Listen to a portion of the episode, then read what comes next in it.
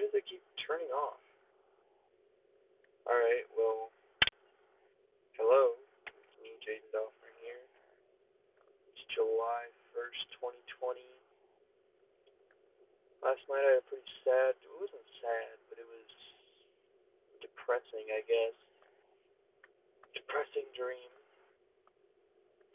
I was myself in the dream, and it took place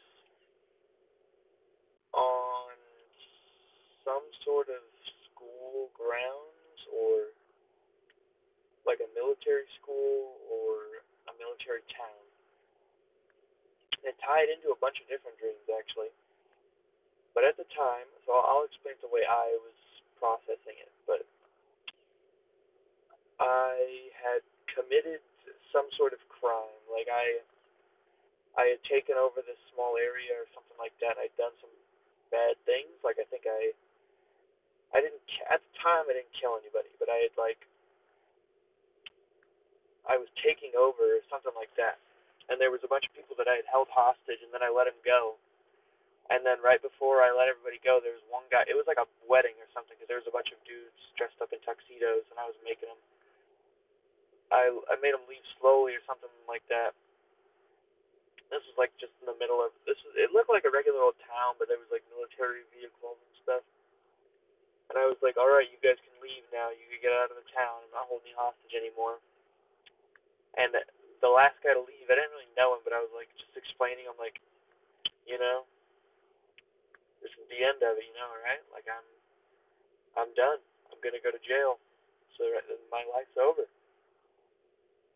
And I was just like, it was sad, like just and I like, you know, when you're in a dream, it's like that's your life. So I was just like, oh my gosh, this is the end of it all. And so, like I was, the guy was explaining, like, what do you mean? I mean, yeah, I guess, but like how? But uh it, like I had flashbacks to different dreams I had in the past. I don't know if I recorded them or not. But there was this one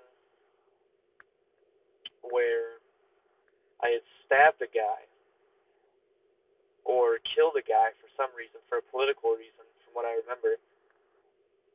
And I killed him. And at the time, I felt super proud of it, even in in the dream, and I was like proud of it. And then looking, and then like in the present of the dream, I was like, this is the end. This is, I, I've lost my life pretty much. I'm to be done for.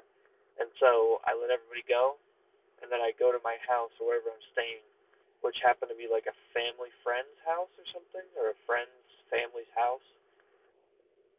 They weren't home, but I was like watching over, and I don't know why, but like I meet with my family. I don't know if it was just like over a voice chat or I actually met up with them. They're like, "Well, you better be home in a couple hours," because I guess I lived a couple hours away and I made the trip sometimes. And I was just sitting there at the table with all of them, and I was just like, "I'm gonna lose all this," you know. This is the end of it. And I, it was like it was just so depressing, and I thought that's what was actually going on in my life. Like actually and so when I woke up, it was like a sigh of relief. I was like, oh, Jesus Christ. That was scary. It was weird. Like, I was just, my entire life was collapsing around me. And then the dream kind of just ended. I was just sitting at the table. They were all hanging out. And then, like, I never really got arrested or anything. I never got put in jail. But it was sad. It was a, a weird dream because multiple dreams tied into it. And it was sad because it was like, it wasn't even a nightmare. It was like a night sad, pretty much. All right. Well, yeah, that's pretty much the end of it. So bye bye.